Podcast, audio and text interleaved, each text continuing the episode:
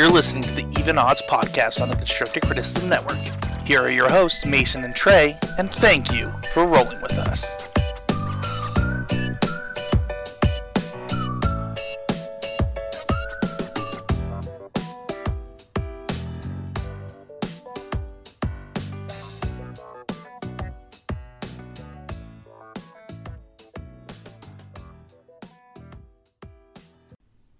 Hello, everyone, and welcome to the 17th episode of the Even Odds podcast. I am your gatekeeper host, Mason, and I'm joined by Patrol Guard Trey. Wow, you could have gone Keymaster and made a real easy Ghostbuster reference, but you don't know anything about Ghostbusters. You literally just made a like almost Keyblade reference for Kingdom Hearts, but you don't know anything about Kingdom Hearts. And that's been the show. 17 was a long time for our podcast. The last one we did it. now, jokes aside, we have a pretty exciting episode today. This is something that Trey's wanted to do for a while, and we finally kind of had a moment that we thought was exciting. So I'm excited to kind of go into a deck dive and talk about the whole process and everything. We'll get more into that in a second. But first, we got to get a word from our sponsor who gave up their Super Bowl ad to be on this podcast. We told them it's us or them, chose us. And that loyalty is always appreciated from your friends and mine, the Wayfinder Travel Agency. The Wayfinder Travel Agency is back with the travel deal for the discerning gentleman ready for a unique adventure. The glorious Azorius Justice Must List. Bring yourself to all the world's attractions where justice has already been brought, from everywhere from Alcatraz to the Tower of London to Australia. You'll love the glorious Azorius Justice Must List. Lawbringer's Delight this summer with this great package from Wayfinder Travel Agency yeah, it's a great deal. You know, in eighth grade, we went on that trip for my school, and it was a lot of fun. so, Trey, do you kind of want to like this is kind of your brainchild of an episode and everything? Kind of talk about why we're doing this and whatnot. Take the lead, take the leads. I'm handing the reins, my friend. yeah, this is something that Mason's right that I've wanted to try to do, and I haven't really ever seen a podcast really talk about. There's there's oftentimes that somebody will have a deck that they've been working on or a deck that they've built, and they talk a lot about why they like it or that it's good or they think it's good for a particular meta, but there's not a lot of discussion about why that is, like how they got to that point, what was the process, and making the decision, and looking at the metagame, and then looking at the deck, and going through the testing process, and reaching the conclusions on a, like a nuts and bolts standpoint of how you got the deck from the point it was where you started to the point that it was for the event that you played it in, and that's something that you know you gain as a skill as you continue to try to play magic and try to play competitive magic but it's not a thing that really gets talked about on a direct level and I wanted to try to spend this time and try to talk about it. And we figured that this deck right now was a good one in order to try to try this out and see how people like it and see whether or not it's something we should continue to try to do in the future. Yeah, you know, this is something that we talked about doing back for the modern RPTQ, but it was harder to do then because the modern decks are so established and there's so much more information. We figured it's a new standard format and people are building new decks and stuff this is a thing we hear people kind of talk about a lot, but they don't really get doesn't really get covered. Kind of like what you said. Right. And so, you know, there's been a lot of buzz around the Gates Matters deck, and a lot of that has to do with Mason, you know, as a result of the top 32 finish at the Star City Games uh, in Indy. And so, you know, because of that, and we've seen that list, and other people have been playing that list, we figured that that would be a good place to try to focus and try to talk about the process of going through that. Um, you know, and the big thing is, is that, you know, some people are born into the Gates life, and then some people, the Gate life chooses them. It's true. You too can play with ETB tap lands. My friend Ellison, we were playtesting some last night for the RPTQ, and he dealt me like seven damage in the first three turns. And I played three tap lands. I'm like, you too can play this deck. and so, as a starting point, you know, one of the things that I want to uh, try to get going with it is for people that don't know, what is the gate deck? Sure. So we talked about a lot on the podcast, so I don't want to spend too much time on it. But basically, the gate deck is a ramp deck that has the best board clear in standard right now. So it plays all the gate matter cards like Gatebreaker Ram, Gates Ablaze, Gate Colossus, and the one that really makes the deck hum is Guild Summit. So if you don't know what those cards do, long story short, two big threats. Gates Ablaze is a uh, deal damage equal to the number of gates you have. Two creatures. It's a two creatures. Yes, for uh, it's basically Wrath of God most of the time. This is the way standard lines up.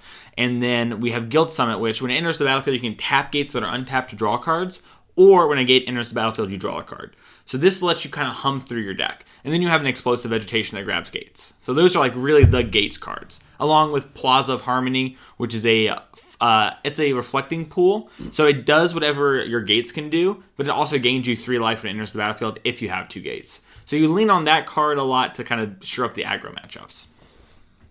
do whatever your gates can do is like the worst Spider-Man I've ever heard of. I can do whatever the Staffland can do. I'm a Shockland. They can't enter untapped. You can play with me right now. Trey Segway. I don't know how to stop this. Watch out. I'm the awkward man. you really backed yourself into a corner with that one. they couldn't see me doing the Spider Man He thing. really got, he was really shooting webs with his hands the whole time he sang that song, which I wish we had video only for that. That was pretty good. Um, But yeah, so those, those are like the the gate matters cards and those kinds of things. So like that's kind of the way that the deck generally operates. What is the draw to wanting to play this kind of a deck in this type of environment? Sure. So originally we started playing uh, the Gates Matter deck because I'm I'm still very confident that black red is a good deck, and I'm pretty I'm confident that like the black green mid range and control decks are good. But we we were pretty sure from playing that the Gates deck was good. That there was something there. We just kind of figure out what the slots were going to be. Right. Watson kind of gave us this pre-built deck, like, hey, put all these gate cards in your deck and figure out the last 15 or 20. And so we started playing it and we realized what it does is it actually once you put archway angel in your deck which i think is a gates matter card but isn't pivotal to all gates decks just the way we built our deck to be kind of bigger than other big decks you kind of need this uh, card and the angel says when it enters the battlefield you gain two life for each gate you control so lots of times it's a gain 8 or 10 if played on turn 6 against the mono red decks and because the red decks are so burn heavy that kind of closes out that corner. So once we figure out how to beat the burn decks, you basically beat all the mid-range decks, and you can beat all the control decks. So you have no matchups that are really that like every matchup has a winnable line in it. So it's a deck that not only has ways to win all the games, but it overpowers every other deck in the format and has ways to attack all those decks. And like as you're playing, you start to realize these things. You start to realize cards you can play to fix these problems that the deck, gate deck has. And it's to the point, Trey, where I feel confident saying it's the best standard deck I've played since Temur Energy. Wow, it's a pretty pretty bold claim. It, it is, and hopefully uh, after tomorrow I can back that up some more, some results. But, right, yeah. And so just so everyone knows, we're recording the day before we, we play in the RPTQ tomorrow, so we'll we'll have a better idea of how it all works out. Yeah. But honestly, going to this RPTQ, I feel like this deck is very strong, and the reason to play it really is that you don't lose to the Sultai deck. Your Sultai deck matchup is very strong, and that goes to all mid-range decks. Any deck that's trying to like beat down but sometimes control and stuff like that has zero chance against you. After board against the control decks, you have enough negates and recursive threats that they can't really beat you. And then the aggro decks, as long as you draw two Plaza of Harmonies or an Archway Angel, whichever like kind of happens, you can beat them. And then with the way we've changed the deck from now from the SCG, we're even better against red decks. So we added more lower to the cost, uh, lower to the ground cards to interact with them. Yeah, so uh, I, I will say from having playtested this deck some, if your opponent plays a forest or a woodland cemetery, you get very excited turn one. Yeah, like if if you're like a GP Memphis, for example, or maybe an RPTQ in the following weekend, if you if Sultai is still the deck going to this weekend, I would highly recommend playing this deck. They bring in a bunch of duresses and negates post board, but as long as you stick one of your big cards, or they don't like they have to pressure you plus do it. It's the classic clock plus pressure is what beats us, but the only deck that can really do that is mono blue. And even then, they they're forced to develop slowly if they don't have a Curious Obsession draw because of Gates Ablaze. But we'll get more into that later. Yeah, let's start trying to go through kind of some of what the process is. What was the original list? Like, where did things start out? So our friend James Hess, we were testing on Cockatrice, which of course we would never do. Wink. Uh, and it was before all the cards were coming out, and he built a Gates deck, and I built a ramp deck that was with Hydroid Krasis. And then my ramp deck seemed kind of bad, but I was like, man, Hydroid Krasis is good. This card's powerful. And he built a gate. He built a Gates deck, and he built it without even realizing Plaza of Harmony gained three life. So the first game we played, I was beating him down with the Rakdos deck that I thought I was going to be playing at the SCG, and I was playing other aggressive decks, and he would play Gates Ablaze and would clear the board, and he would play the Plaza, and I had to remind him to gain three life. And he was like, the first game was like, oh, I didn't even know it did that. And once he was like almost able to stabilize after I had these insane draws, and like the only reason I was beating him was multiple Theater of Horrors, I was like, I, there's probably something there. I need to keep looking at this. But we kept losing to the aggro deck because we had Arch, Archway Angel hadn't been released yet, which is the angel that gains you life for each gate you have. So once that got released, I messaged uh, our chat and I was like, I think we maybe need to play this in gates because we need some way to stabilize because we're just so good at drawing cards. And it was kind of dismissed at first, and I was like, all right, I trust you guys.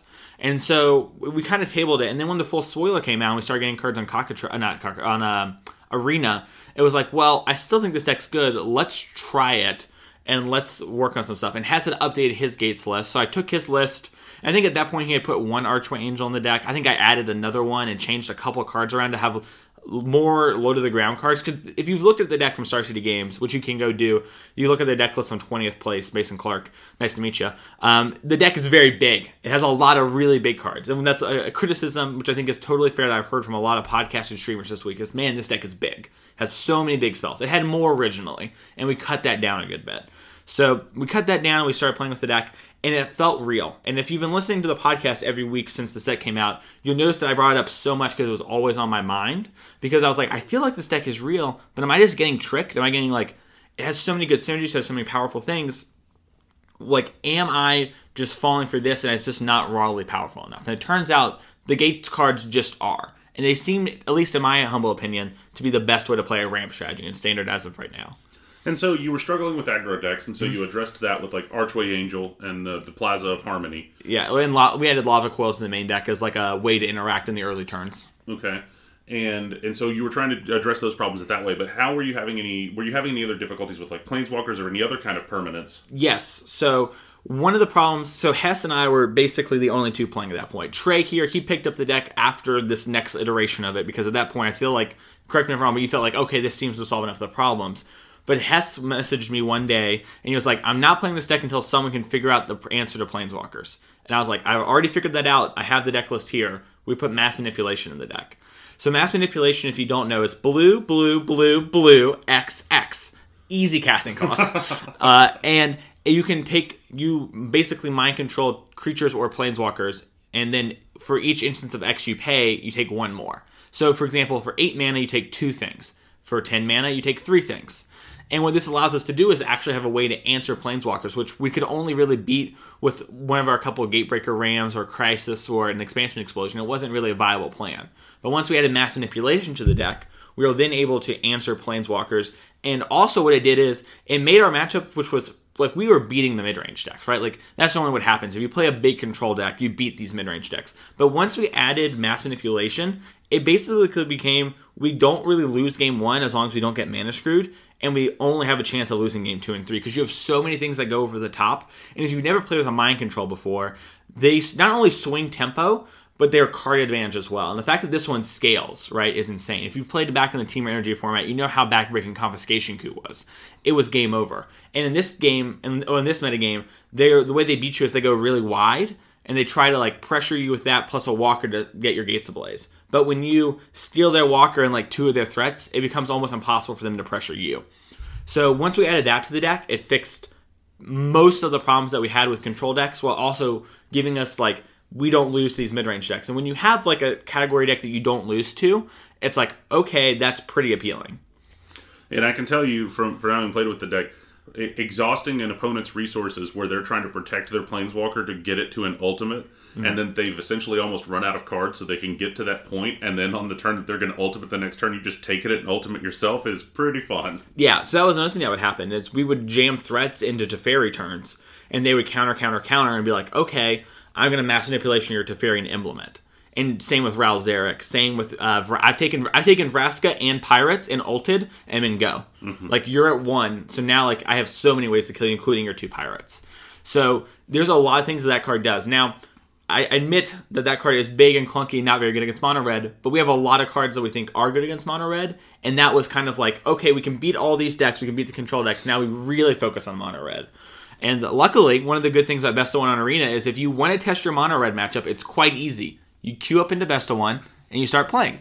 and that's what I did. And I was like, well, if I can beat these decks without a sideboard, I think I can beat them with a sideboard. And so that's where you were kind of going into uh, the, SCG the, Indy. That, that was probably the first week of things, right. yeah. And so you had, you know, I think two Gatebreaker Rams, two Lava Coils, three Gate uh, Colossus. Yeah, my, my threats, the, the, the main deck threats were three Colossus, two Ram, two Expansion Explosion, two Mass Manipulation, for Krasis, and that was it. Really, right. you have no other real way to win a game. And then you were able to, uh, you know, you were trying to address these problems. Did you try any other cards other than the ones that we've talked about? I mean, we kind of yeah. talked on the things that you landed on, but like, what sure. cards did you try as you were going through that process to try to come up to answers? So we've tried a lot, so I'll try and keep it brief. Um, the things that I thought were con- real considerations that might have gone the distance, and not just things So this is probably something worth talking about. I don't really, maybe I shouldn't glaze over this. Is there are a lot of times where we just play games with cards and we cut them like immediately, and we're like 90% sure it's not going to be good. So an example of this is Vivien Reid in the deck. So a lot of people suggest that I play Vivien Reid over Crushing Canopy. The problem is, is that Vivien Reid is five mana, Crushing Canopy is three mana, and Vivien Reid, while grabbing a land is nice, and every now and again you do get a threat, it's just you really need the early interaction and you need the cheap mana because you want Crushing Canopy in the sideboard to answer your reclamations and the thief, excuse me, the Thief of Sanities particularly. Uh, so you need to be able to interact in those early turns. And even though you can hit a, a wilderness reclamation if you have like a growth spiral turn or a circuitous route turn, right, and hit things on curve, you much rather hit them before they get a chance to take advantage of that stuff. So Vivien Reid is a card I tried. I've heard a lot of people have suggested doesn't really play out. Another one is Nezahal. It was just another big threat instead of Carnage Tyrant. I think I was afraid that I couldn't win games with off just Gate Colossus, and the truth is you can. Gate Colossus is just enough. You mean an 8 8 will turn the corner pretty quickly? It not only turns the corner quickly, but against not Vraska's Contempt, it's very hard to die. And people were off Settle, which is something I was cognitive of, and they were on Kaya's Wrath. Now, while I didn't play against an Esper control deck that had Settle and not Kaya's Wrath, um, I, I, didn't play against Settle at all the, the weekend, which I thought was interesting. Uh, it's just really hard for them to kill. Like the Jeskai deck was someone, which I think is still a real deck. And I played against it uh, just the other day. If you try and answer my Colossuses or my Rams with your damage spells, it's very hard if it's not Justice Strike. It's just you're multipling yourself for one for me, and the Colossus comes back. And against other mid range decks, they can't beat the Colossus. So the Colossus, I think, was something I should have leaned on. But we tried Nezahal, we landed on Carnage Tyrant, we tried Ral Zarek as a card that was just a card advantage that also answers threats because remember we were winning things that beat people. Well, we wanted to beat mono red, and so I was like, if I can play Ral Zarek main deck, this might be a better way of uh, having a threat that also I can play on an early turn if I Growth Spiral into Circuitous Route to answer like a Steamkin or a Chain Boy. Uh, but ultimately, I decided it was too slow, and card advantage isn't a isn't really a problem with the deck. As long as you stick one of your things, you're normally pretty good for the rest of the game. In fact, decking becomes a fear. It hasn't happened except for one time to me, but you do have to be cognitive of it. And Ral Zarek churns through your deck. And his ultimate is actually, I've had this in control decks too, where you almost deck yourself. And those decks are much more like they can Teferi Tuck and do things and not deck, and I couldn't. Right, and I think it's important to note for people that haven't played with the deck because you might be thinking like, what do you mean decking or anything else? Yeah. Like Guild Summit is one of the messed up, most messed up draw spell cards that I've ever seen or played with. Mm-hmm. Like because the the combination of the fact that you can tap untapped gates you have on a turn that you play it. So if you draw it in the late game, you might draw seven cards or nine cards or you know something on the turn that you play it, and then you just are continuing to draw a card every time you play a land and then if you get them in multiples in play, you're drawing two cards every time you play land. And it's times, a must draw. And it's a must draw. And so if you get into those situations where you might be in a midpoint in the game or a, an early point in the game, and you're like, I need to get card advantage, and then the game goes long, those guild summits can become possibly a liability on decking if every time you're playing a land or doing something, you're drawing like two cards or three cards. 100%, yeah. In fact, you normally never play anything past the second guild summit and you only play the second guild summit if you're like playing against Esper type decks that have Mortify, and you just want to get underneath uh, Ixalan's Binding or invest now, and just you know the raw cards will get you there. And so they're kind of forced to answer guild summit, but you never play more than two really. Like it's unlikely if you play three or four. Like if you get three or four in play, you basically aren't allowed to play gates unless you have to. Now normally if enough card advantage, that's not a problem, but if you do it in the early turns, you're going to lose. So it's kind of a problem with the deck. We in fact even we even think about things. We put another Archway Angel main deck and trimmed a Guild Summit when I was playing Best of One a lot. Not only to to counteract mono red on ladder, but also just to see like, do I really need all the Guild Summits? Can I like have more threats that gain life and buy me time to use these other things? And ultimately, what I decided is that Guild Summit's so good, it's okay for it to be a dead card later because when you get it in the early games, you go Gates Blaze Guild Summit, play a tap land, draw a card. That's normally lights out. So that's kind of where we're at. Some other threats, I guess I should. I'll say about one more before we move on. Here is I tried the worm for like two or three games, and I just wasn't feeling it. What is the worm? The mythic rare um, Ravager Wurm, I believe is the name. It has Oh. riot. Yeah, the one that fights and kills a land. And, Yeah, because I was like, it's a removal spell and a threat, and I think that card's really strong. It just doesn't seem to be exactly what the gate deck's wanting. Because you're so slow, your payoffs need to be really powerful. Um, and I would say the last thing I tested is I tried playing um, Star of Extinction main deck, but ultimately I decided I didn't need that in the main deck. It can be sideboard. So that's just a couple things, but we tried. I mean, there are so many. I'm actually having trouble coming up with all of them. So All right, but that's good. I think that's going through that process of talking about like, okay, the we know what the problems were, right? The problems were hyper aggressive decks, and the problems were, you know, um, non creature permanents like planeswalkers and enchantments and those types of things. And so you talked about crushing canopy. Uh, to try to address the enchantments, you also tried Vivien Reid, some of these other things, and then the planeswalkers talked about some of that. Uh, another card that we tried at one point was Fight with Fire in order to try to deal with Planeswalkers, um, and also as an alternative win condition in order to try to just kill them because you're already paying, playing Expansion Explosion, and you're ramp deck, and just kick Fight with Fire and copy it and, Yep. and kill them. I will uh, say also along this lines, some cards that other people have tried and that I, I've toyed with are like Gift of Paradise, and then I believe it's called not Fenhorn Elves, the elf that looks at the top four, and you put a land into play. Yes. Spencer Howland of Constructor Criticism is a big fan of that card in the deck, and he like lowered the, the some of the bigger things to have more of that to curve out on people faster and have a jump blocker. So there are other things we have tried too along those lines. I just remembered them, but those are the two big ones that I also think are reasonable considerations. And so, you know, then that got us to the list that you settled on for SCG. And then you went through the SCG tournament. You were able to play the, you know, the 15 rounds associated with that. What did you learn through going through that process? I learned a lot. So uh, the the first thing I learned is is that my fears about not being able to close out a game were just wrong for the most part.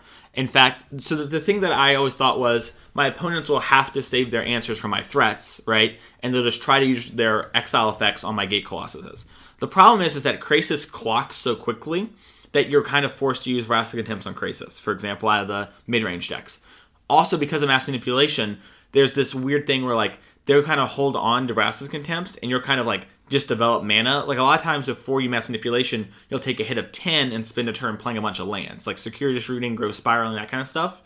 And then they'd Vraska contempt your planeswalkers. So you can actually play around Vraska's contempt pretty well with the deck. So what I realized is I don't need cards like Carnage Tyrant and Banefire to win the game. In fact, I just need Gate Matter cards and Expansion. I think Expansion Explosion is so versatile, and it's it's honestly one of my favorite cards too, which helps with it. But it's so versatile and does such a good job of fixing a problem that uh, ramp decks have had, where you just draw all these cards that are all about lands, right? And then you can't do anything. And this allows you not only to kill them, but to restock when you're not killing them. It's also a pretty good tempo advantage too. If your opponent's like going tall instead of wide, you can answer a big threat, draw some cards, and now you're back up in parity. And I've also found that card to be very useful in the deck of, of copying spells that your opponent's casting. Mm-hmm. You know, if they go to Vraska Contempt one of your guys and you get to copy a thing and kill a Planeswalker or kill another permanent, or even against like some of the Boros decks, cop- we've copied like Heroic uh, Intervention in order to just block and trade off with things in combat. Yep. Um, or in mirror matches, copying a Circuitous Route early if they have one and you've only got two mana up and just to maintain parity on ramp. Like the card does a wide variety of different things from a defensive standpoint while also being a counterspell in the control matchups without having to play any main deck counterspells. Yeah, so like another thing with that card to mention too is you can get tricky around the spell pierce dive down decks. So I played against uh, Daniel Jessup, I believe is his name, that always plays blue red, and I played against him at the SCG. And we, I kind of set up a turn where I went Gates Ablaze, and he had a Drake in play, and he had one mana up, and I had two mana up. So it's like he can't spell pierce me, so it has to be dive down. So he dive downs, and I in response copy my own Gates Ablaze. So my resolves, I get two, we two for two still, but I clear the board of threats. And so you can do cool things like that. I've also copied, I've hold priority and copied my own Circuitous Route on a when I had a guild summit in play to try and draw into an angel against red. And then it's like, well, I get four lands out of my deck, I draw four cards, and I'm going to gain eight life. Or I guess I gain two more life than I would have before. And so you can do things like that that are very powerful. Um, some other lessons I've learned about the deck, though, were that you overpower the red deck. I think the matchup's actually good post board. Uh, before, I was kind of worried that we had to play these big haymaker cards to win. And now, as long as I feel like we draw one of, I feel like if we draw one of our big cards, which are Gatebreaker Ram, Archway Angel, or two Plaza of Harmonies, you normally win.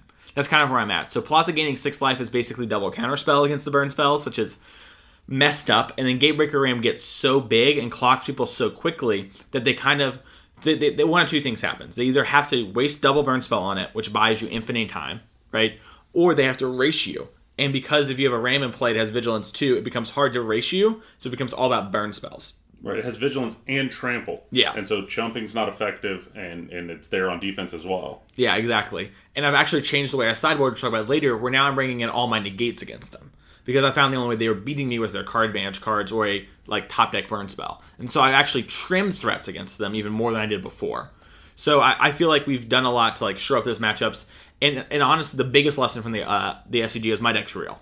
Like I try to be uh, aware that I'm not like getting caught up in like doing well and the results and everything, but not not only were my opponents not able to like felt like not able they they weren't prepared for this kind of strategy but even if they were prepared and playing against people like in day two who seemed like they had a better idea for like these big mana decks and new like had better game plans against them, they still just couldn't beat the raw power my deck has. Which is weird because I'm just a good draft deck, right? Like I'm basically like the best sealed deck that you could ever have if you put the two deck the two sets together, right? If you open two boxes and build a deck, I have the dream deck.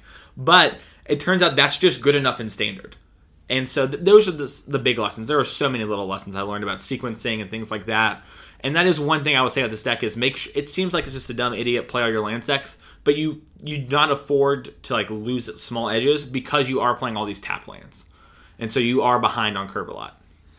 And so, in what ways have you then gone about changing the list since that time? Like with the lessons that you learned from that from that tournament. Sure. So Lava Coil is really great, and I love that card, and I think it fixes a lot of problems. One thing that I found though is that my bad matchups we can beat them by slamming Gatebreaker Ram or slamming a Colossus on turn four. Or earlier if you get a Growth Spiral Circuitous Route type draws. So I actually moved the Lava Coil to the sideboard to kind of become more reactive in certain matchups, and I moved Ram to the main deck. And the biggest thing about that was is I found that it's another way to tax Vraska's Contempt, so my Colossuses get more safe, and my Colossus ultimately my win con against all mid range decks that isn't mass manipulation. I basically lean on those two uh, to actually close out a game. Krasis and expansion do work, but they're not like they're tools in my arsenal. They're not my hammers, and those are my hammers. And then it fixes the red matchup even more because while it is nice to have like Guildgate, Guildgate, Guildgate, Lava Coil something on turn three, like you actually have to use your mana. What I've figured out is that because I was so scared of having too many tap lands, we've built the mana base in a way where we actually have like 11 un- I knew we had 11 untapped lands, but you pretty consistently play something on turn 3. So it was kind of more awkward where it became all right, it's a turn 5 play where I'm like 3 and 2, which is good to double spell, right? To like lava coil something and play a ram, but just being able to play ram consistently is nice and it helps your bad matchups. I was very fortunate to beat Reclamation and Fog at the SCG, and part of that was knowing I needed like knowing that I have to like slam these rams as quickly as possible in these colossuses and clock you ASAP and having the Ram in the main deck shores up the, the bad matchups a little bit because you actually have a chance to just spaghetti race them, right? And then it also protects you from those same matchups for the most part because now they can't afford to like bin a fog with their Azcanta because we have Ram in play and Ram threatens to kill the Teferi. And a lot of times Ram doesn't even it's not even that I might even kill the Teferi, it might just be a 4 4 Ram, but if I play a land, it becomes a problem. So that slows them down ever so slightly.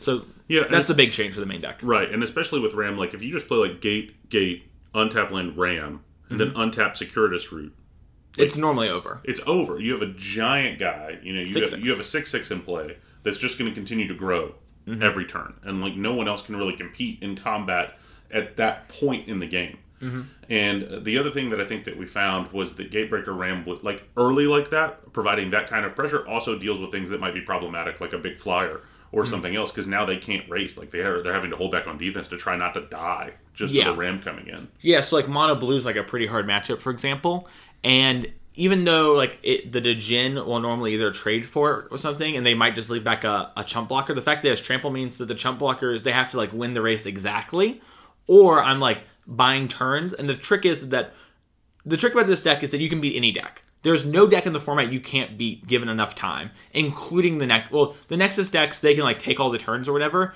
but because you have Ram in them, the main deck now at four of, you can clock them quick enough, so you have a game plan against everyone. So while blue is blue and fade are your hardest matchups, if you just play Ram in both those matchups, it gives you enough time and applies enough pressure that you can sometimes cheese out the game one. And in post board, we have good plans for those decks, and we're able to kind of crush them there. Um, And, and I think that that's a good point to try to transition. I do want to say one more thing Mm-hmm. Yeah. about Gatebreaker Ram. Is it, it's a nice mental shortcut. Is that you can always cast Gates Ablaze and you know it won't die. Gatebreaker Ram will never die to Gates Ablaze, Mm-hmm. which is a lot of times you have to pay attention and try to count and all these other kinds of things. But Gatebreaker Ram is a two-two plus Gates. Yeah. and so you know exactly how many Gates you have in play, and you know that it's never going to die to Gates Ablaze. It's always safe to cast if it's in play. it feels like a card that originally was a 0 0 and got bigger for each gate.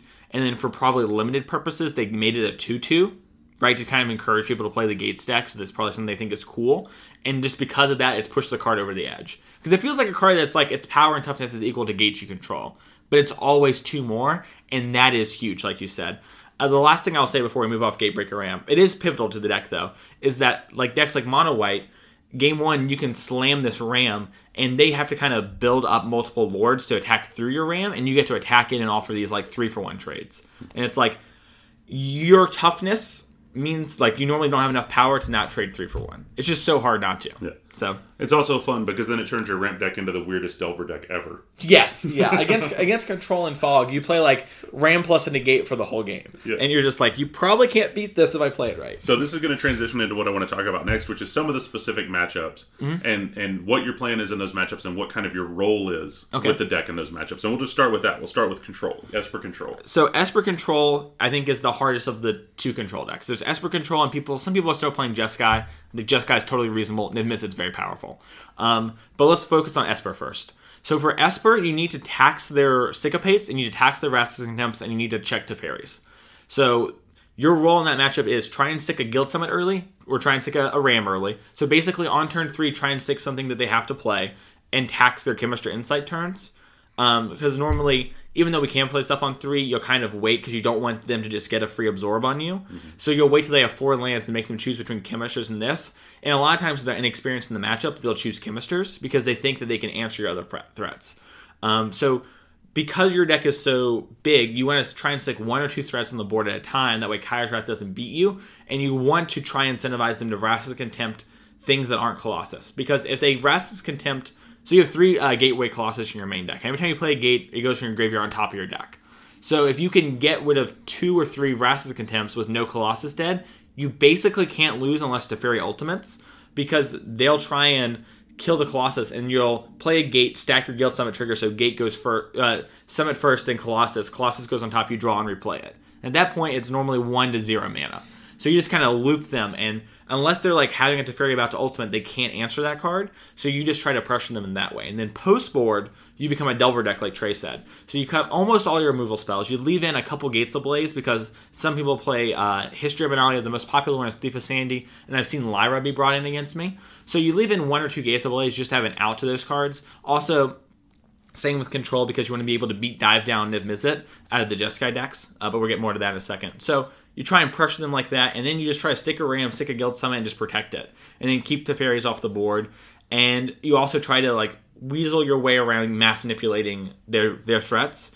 So sometimes what you'll do is like you'll throw a big expansion explosion at their face. They have to counter it where you draw so many cards and deal them so much damage, and you're like, okay, untap, steal your Thief of Sanity, and like even though you just stole Thief of Sanity, they probably trimmed on removal spells, and then the ones they kept are all the exiling ones, like we just talked about. So now if you get them to Vraska's Contempt there and Thief on their turn, they're down on mana, they're down on Vraska's Contempt, and Vraska's Contempt and Syncopate are what matter the most to Colossus, which is your main win condition.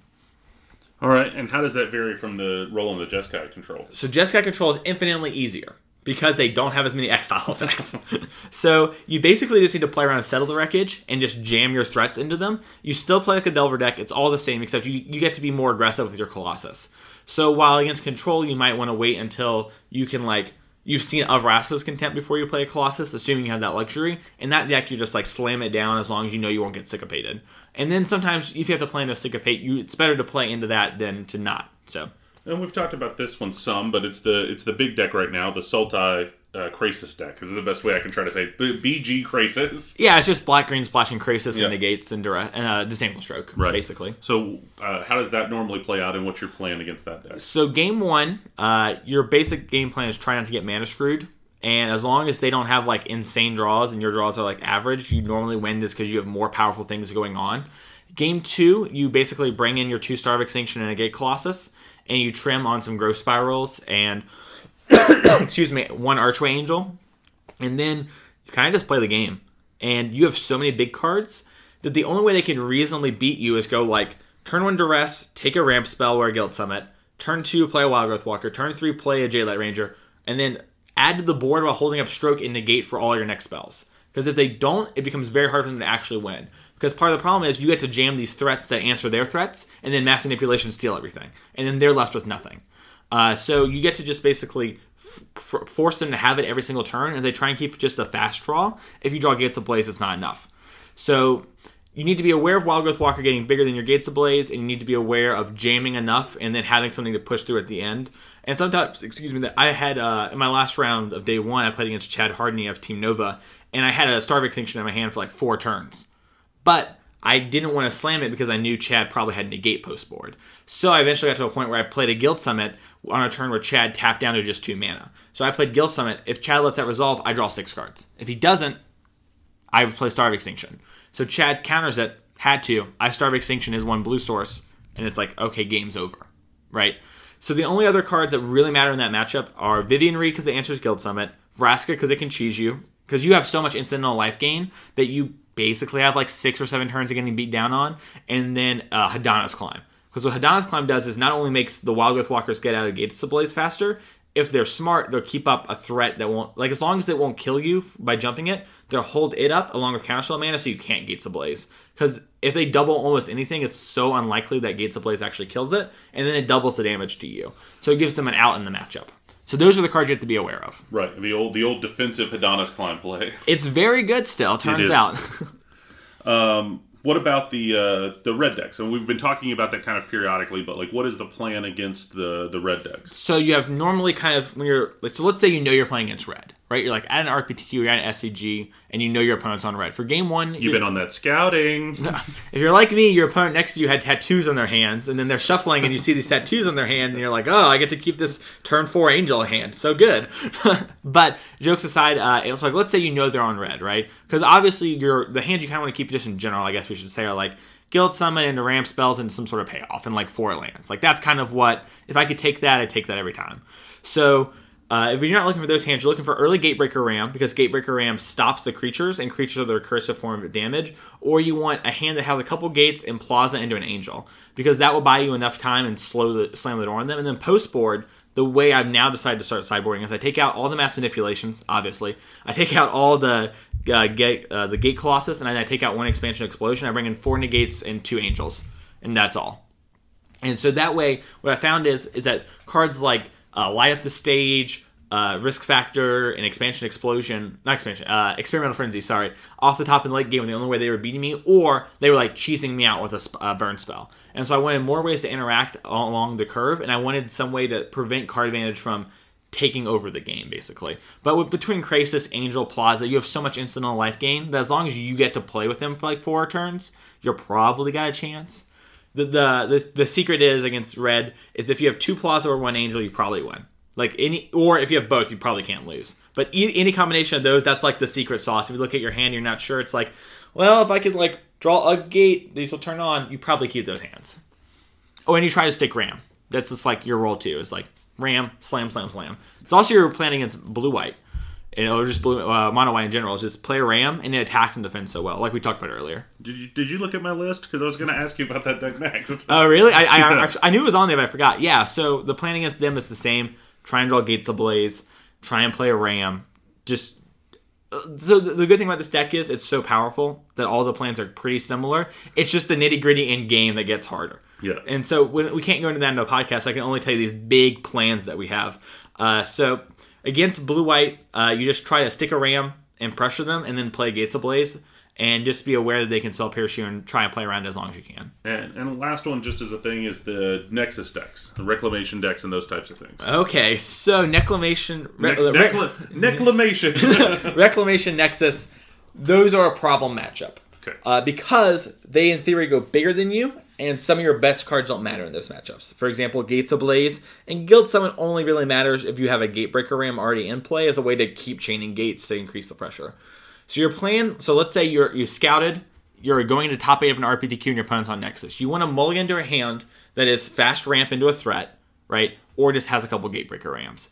Because game one, they have enough fogs and things like that that like our deck can't really compete with them. So your only real way to beat them is to play Rams early, force them to keep fogs, have them fog play it to fairy, then mass manipulation it later, or fade on fog turns. And then post board, you bring in all your crushing canopies, all your negates, all of those cards, and you bring out your creature removal spells. Even if they bring in something like Nezahal, which has happened to me online a couple times, it's like, all right, I'll play Gate Colossus.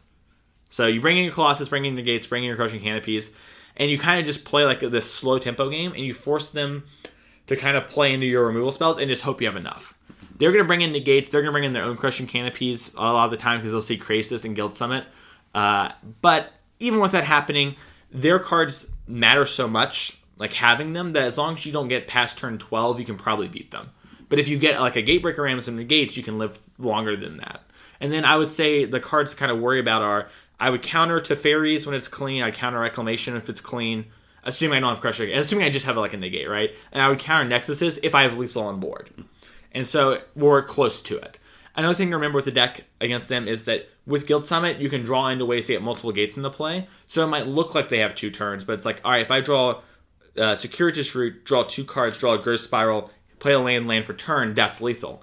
And I had that happen in the SCG. It didn't pay off, but it was like, okay, I have an out to maybe win this game. I should take it. And I, and I try and take those outs whenever uh, reasonable, for the most part. Well, and I hope that this has been something that's been fun and useful for everybody because mm-hmm. this is something that I've been wanting to do for a while. And I think this deck is really interesting in trying to take this deeper look into the process of how you get there, right? We've talked about earlier in the podcast, uh, you know, in previous episodes, about shortcuts when you don't have a lot of time, mm-hmm. right? But we wanted to talk about what the process is, is if you are putting in the work to try to get a deck that looks like a good idea from the point where you have the concept to the point of it being something that you want to play in a kind of competitive event.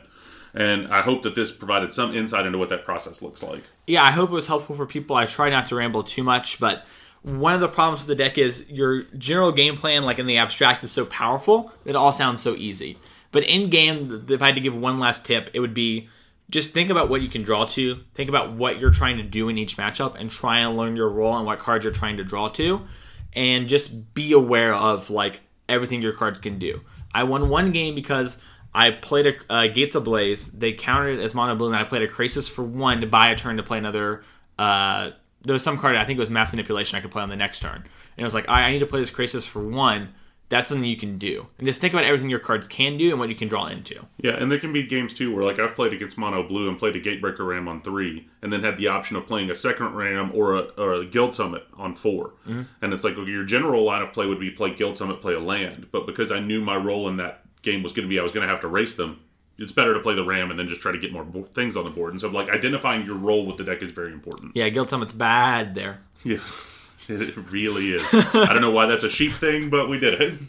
I have um, bad jokes. But you know the the previous version of the list is available uh, you know from the star city event and we'll also tweet out the updated version of the list uh, it'll be up by the time you up by the this. time that this uh, episode is out and then that way you can kind of see the things that we've been talking about and see what the process was between the lists yeah for sure and there's still a lot you can do with this deck i think we haven't found the best version of it but i think given the time and the work and what we're trying to beat we have pretty a pretty good version of the deck and honestly, the gate deck's cheap. Invest in your Krasis now. It's going to be a real player the whole time.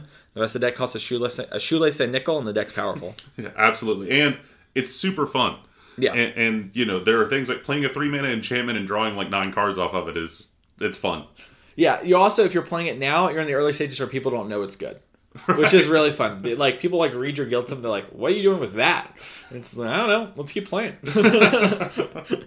But that's going to do it for this uh, episode this week. And uh, if you want to message me or talk to anything about it, you can send a message to me on Twitter at TreyMC.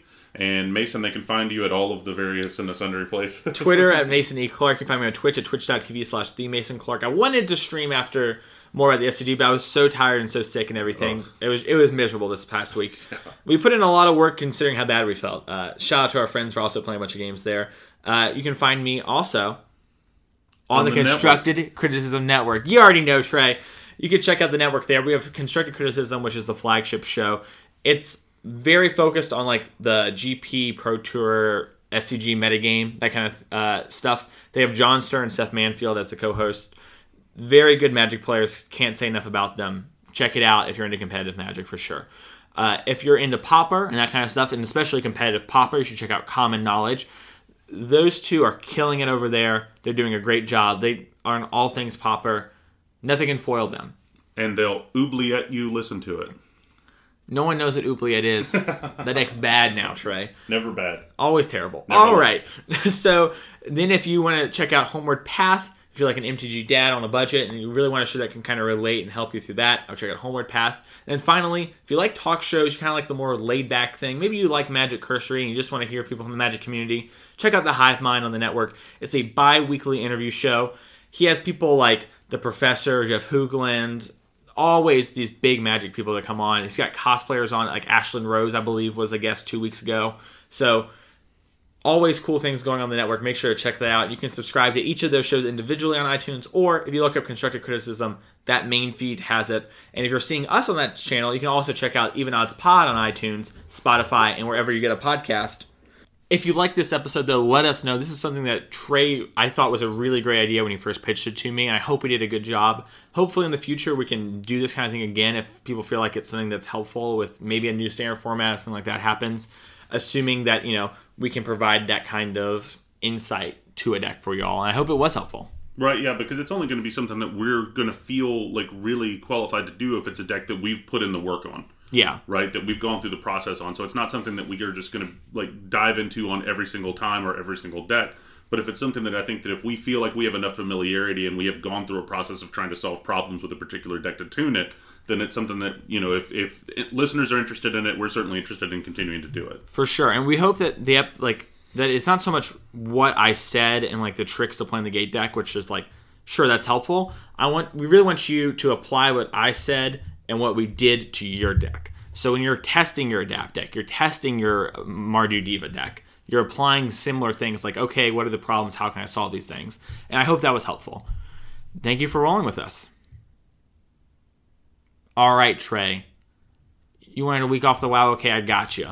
So, so uh, this week when I got back, my I got I just recently got a new car, and the car had got tuned up and everything.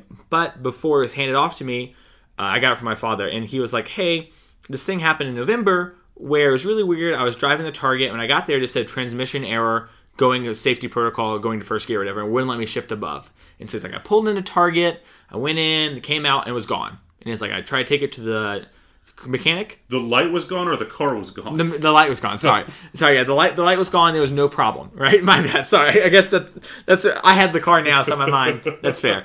Good point. So either way, he's like, I don't know what was wrong, but you know, if it happens, whatever. Right, like blah blah blah blah. Just take it to this guy. He'll take care of it. Right. So on Monday, I was driving the car. It did that. I turned the car off. Turned it back on after a little bit. It went away and then it came back up. And I'm like, all right, clearly the problem's here. I need to take this to the mechanic. So I dropped the car off at the mechanic.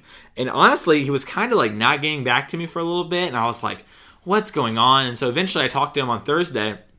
And I'm like, hey man, what's up with my car? Like, what's the ETA on fixing it? I just need to know because I got some stuff going on this week. I need to know. Just I need to plan stuff out. And he's like, well, I think it's this filter in the car, but oh boy, if it's not.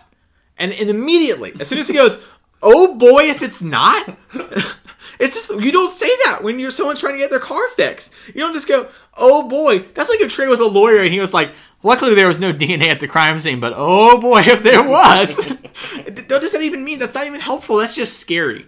So I just anti shouts to you, Valdez guy, giving me a heart attack. Thank you for rolling with us.